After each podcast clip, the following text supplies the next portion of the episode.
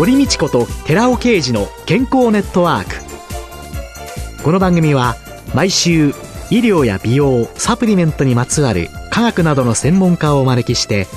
私たちの健康のために役に立つお話を伺う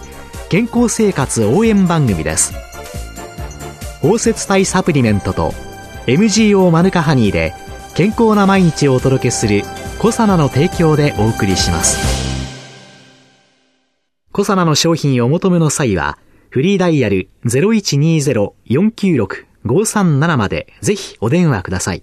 体の節々が気になりだしたらコラーゲン、グルコサミンを配合した環状オリゴ糖の力シクロカプセル化スムースアップ。お得な定期購入もご準備しております。ご購入は、コサナのフリーダイヤル0120-496-537専任スタッフが商品に関するお問い合わせ、ご質問にもお答えいたします。コサナのフリーダイヤル0120-496-537 0120-496-537皆様のお電話をお待ちしています。こんにちは、堀道子です。今月はアンチエイジングアドバイザーでエイジレスビューティー研究家の遠藤幸子さんをゲストに迎えて、アンチエイジングと美容テーマにお送りしています。肌。まあね、加齢とともに衰えてくるわけですけれども、はい、針だとかがなくなり、はい、遠藤さん、加齢とともにこの肌が衰えていくっていうのは、なんででしょうね。肌というのは、生まれ変わってるんですよね。日々こう口にしたものですとか、そういったものを巻き込んで、自分の中では同じ皮膚だなっていうふうに思っていても、肌表面の表皮って呼ばれる層があるんですけれども、4つの層からなっていて、それがどんどん下から押し上げられていって、最後、表面に出てきた時に赤ですとか、角質そういったものになって最後剥がれ落ちて、また次の待っている層の中から出てきた新しいものが出てきて、どんどんどんどん変わっていくんですよね。ターンオーバーって言うんですけれども、その生まれ変わりのメカニズムがうまくいっていると、剥がれ落ちていくのでシミとかにならないんですけれども、それがうまくいかなくなるから、定着してしまって、シミになって、うん、あとは、シワですとかたるみっていうのは、年齢とともに肌の張りですとか弾力っていうものが失われていってしまうので、どんどん顔が下がっていったりですとか、笑った時の表情のできるシワだとか、そういうものが定着してしまって、肌の老化っていうのを認識してしまうことになりますね。ずっとお顔見てね、はい、お話してるんですけどね、はい、全然染みないですよね。その秘訣は？いや、私本当にすぐ日焼けすると黒くなってしまう体質なんですね。えー、でもそこで諦めないで、紫外線を防止するのに日焼け止めも使いますし、時には帽子だとか日傘だとか使いますし、うん、日焼けしてしまった後も諦めない。これがポイントなんですけど、必ず、その、シミにしないぞっていう気持ちで、水分を体の外からも内からも与えたりとか、日焼けをすると脱水症状起きてしまうんですけれども、それがまたシミとかを加速してしまう要因にもなるので、水分をたっぷりとって、あとは日に焼けると肌も疲れているので、休ませてあげて刺激を避けてあげて、美白の有効成分のコスメを使用したり、中からもビタミン C を取ったりとか、そういうケアをすることで、なんとか38歳の現在もシミのない肌を頑張ってキープしています。とにかく日焼け止めを朝しっかり塗って、長時間屋外で過ごすんであれば、数値の防御率の高いものを使う、うん、あとはお手洗いに立った時に塗り直しをしたりですとか。塗り直ししないんですよね、はい、結構。はい、日焼け止めって効果が塗ってる間ずっと続くものではないので、やはりこまめな塗り直しが必要なんですけれども、家を出るときには崩れにくいクリームタイプの日焼け止めとかを使うんですね。でも外ではそれを塗り直すってお化粧もしてるのでなかなか難しいと思うんですよ。顔の場合はお粉の日焼け止めっていうのがあるので、それをお化粧を崩れたのをちょっとティッシュやスポンジで押さえて、ポンポンポンポンって乗せるだけでも効果を得ることができるので、そういうものを利用したり、あとは髪も変色したりですとか乾燥して傷んだりとかしちゃうので、私はスプレータイプのものを髪にかけたりですとか、いろんな形状の日焼け止めを所持しておいて、シーン別に使い分けるようにしたり、そういう工夫はしていますね。一口に日焼け止めといっても、はい、いろんなものを、そういうものを全部いろいろ試されてる。試しています。例えばスプレータイプだと、シューってやった時に白くなるものだと使えないんですよね。必ずテスターとか自分の腕にこう吹きかけてみて、白くならないかですとか、嫌な感触がしないかっていうのを試して買うようにしてますね。そうするとそういう新商品を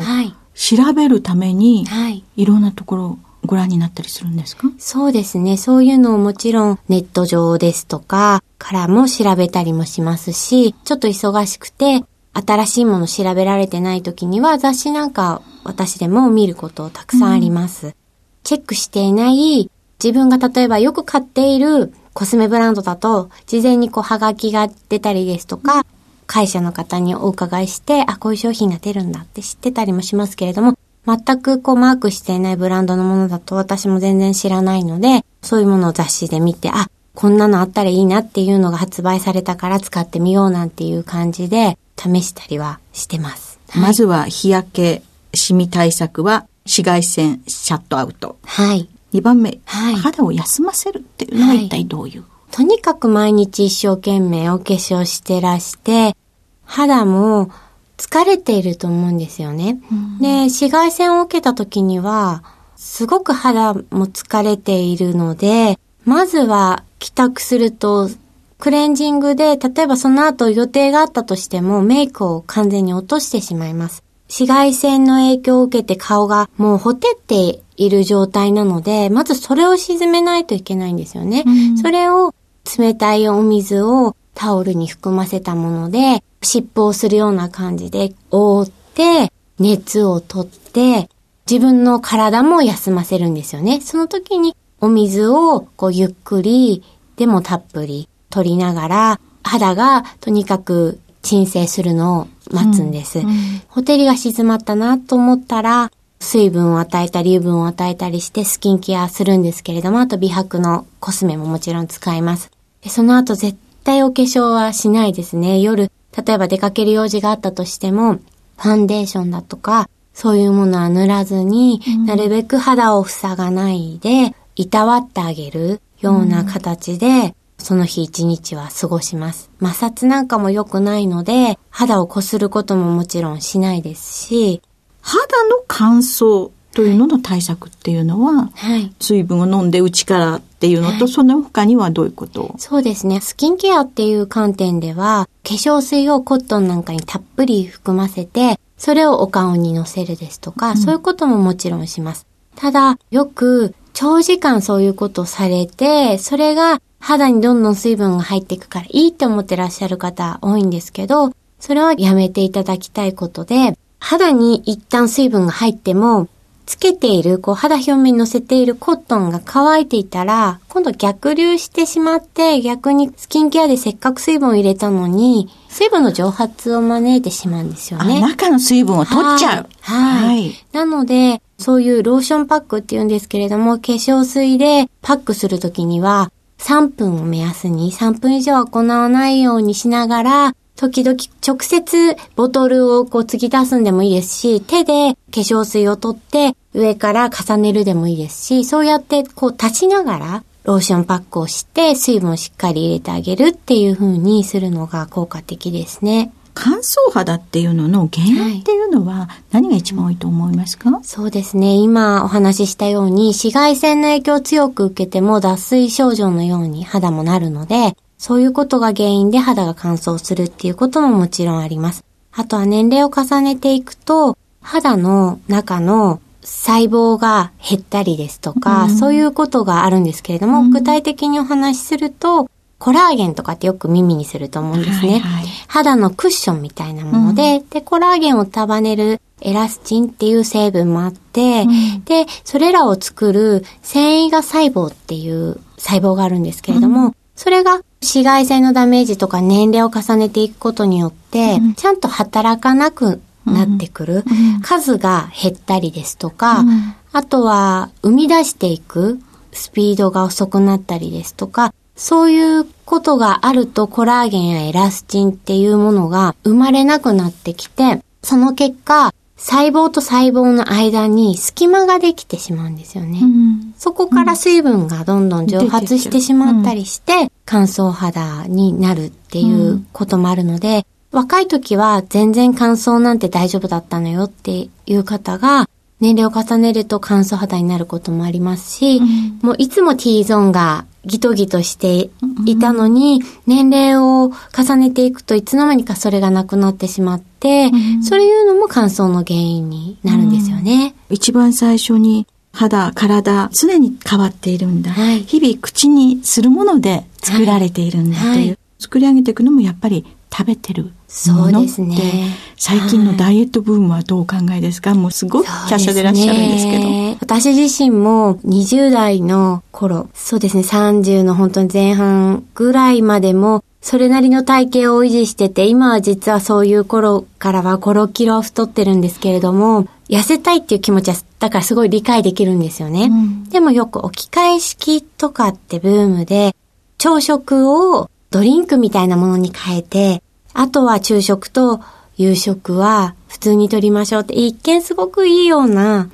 感じもするんですよね。それだけ考えたらカロリーが少なくて、早く痩せられるんじゃないか。で、その中には売っている会社ではいろんないい成分を詰め込んでるので、これだけで十分栄養が取れますよって言うと思うんですよね。売っている会社の方は。でも、人間は食べ物を噛みますよね。うん、噛んで飲み込んで、そういう過程ももちろん大事なことで、うん、あの、老化を防ぐ一因にもなるんですよね。よく噛むっていうのは、うん、そういうこともしないですし、栄養素的にも一見揃っているように見えても、すくすく育ったお野菜ですとか、フルーツだとかっていうのは、栄養素たくさん備わってますよね。うん、そういうのを排除して、外見的な美しさを追求するっていうのには、賛成できないなっていうふうに思ってます。痩せたいんであれば難しいかもしれないですけど、腹八分目、食べる量を少しセーブして、もう少し食べたいかなっていうところで止めてみるとか、あとはもちろん運動も大事なので、一駅遠くまで歩いて出勤してみるとか、お買い物に行くときには、車でいつも行ってるけれども歩いて行ってみようだとか、ちょっとの心がけでいいので、体を動かしたりとかして、なるべく自然の形でダイエットされるのがいいんじゃないかなと思います。はい。今週のゲストはアンチエイジングアドバイザーでエイジレスビューティー研究家の遠藤幸子さんでした。来週もよろしくお願いします。お願いいたします。続いて、寺尾刑事の研究者コラムのコーナーです。お話は、小佐奈社長で神戸大学医学部客員教授の寺尾啓二さんです。こんにちは、寺尾啓二です。今週は、わさびや大根の辛味成分でダイエットというタイトルでお話しさせていただきます。大根おろしやわさびおろしには、メチルチオブテニルイソチオシアネートとか、アリルイソチオシアネート、いずれも辛味成分として入っていますので、その辛味成分のダイエットの効果というものをお話しさせていただきます。その前に一つ皆さんに質問なんですけども、なぜ大根でもわさびでもそのまま食べても辛味は全く感じないのに、すりおろすとなんか辛いなと感じるのはどうしてでしょうか？つまり大根おろしやわさびおろしを食べると辛みを感じると思います。なぜでしょうか？というところなんですけども、その回答です。大根やわさびには、先ほど言いました、メチルチオブテニルイソチオシアネート。これは非常に長い言葉ですので、MTBI と呼ばせていただきます。あと、わさびの成分としては、アリルイソチオシアネート。これ AITC と略させていただきますけども、こういう辛味成分、MTBI や AITC っていうものは、実際には配糖体という形で含まれているわけです。つまり、糖がくっついた形をしているわけです。で、その糖がくっついている配糖体には辛みは全くないわけです。しかし、すりおろした際に、大根やわさびに含まれるミロシナーゼっていう酵素がありまして、この配糖体と出会いますと、酵素が配糖体に反応しまして、そのような糖を外して、MTBI や AITC が発生する。発生すると辛みが出てくるということであります。もう一つ豆知識として知っておいてほしいところなんですが、この辛み成分。これは簡単に飛んでいってしまいます。これらの辛み成分というのは揮発性で不安定ですので、すりおろした後、すぐに食べないと、ちょっとしたわずかな時間でも消失してしまうと。保存できない取り扱いの厄介な物質であります。ですから昔、すりおろした後即食べるっていうのが一般的でした。でも今チューブに入った練りわさびがあります。これいつまで経っても辛みを保持していますけれども、これは実はシクロデキストリンという環状リゴ糖がこの揮発性で不安定な辛み成分を包み込んで安定に保っているからできることなんです。昔は必ずすりおろした後で食べないとその辛みは得られない。ところがこのようにシクロデキストリンを使うことによって、いつでもチューブ入りの練りわさびっていうのは辛みを感じながら食べることができると。で、このわさびに含まれる辛み成分、AITC には抗菌作用があることから、現在ではいろいろとフィルムとして使われたりもしますけども、食中毒予防や制御の消臭に有効でありまして、日本では古くから食用として利用されてきたそういったことは皆さんもご存知のことと思います。この抗菌効果に加えて AITC にはこれまでに抗がん効果、食欲増進効果、血小板凝集抑制効果、抗酸化効果など様々な効果が見出されているわけです。さらに興味深いことに、ごく最近では、この AITC に抗メタボリックですね、ダイエット効果のあることが判明したわけです。この報告は韓国のアンラの研究グループで2014年に論文発表されたものでありまして、タイトルはアリルイソチオシアネート、つまり AITC ですね、はミトコンドリア機能を調節し、インスリン抵抗性を改善するというものです。お話は小佐野社長で神戸大学医学部客員教授の寺尾啓二さんでした。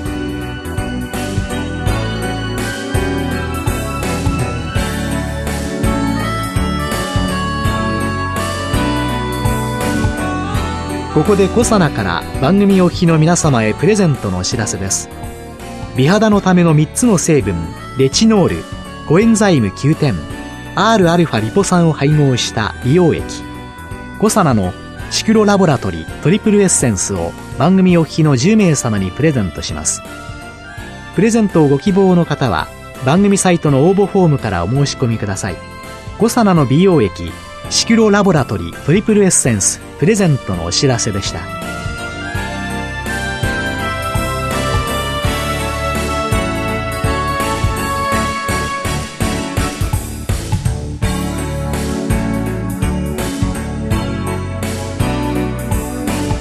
堀道子と寺尾啓二の健康ネットワーク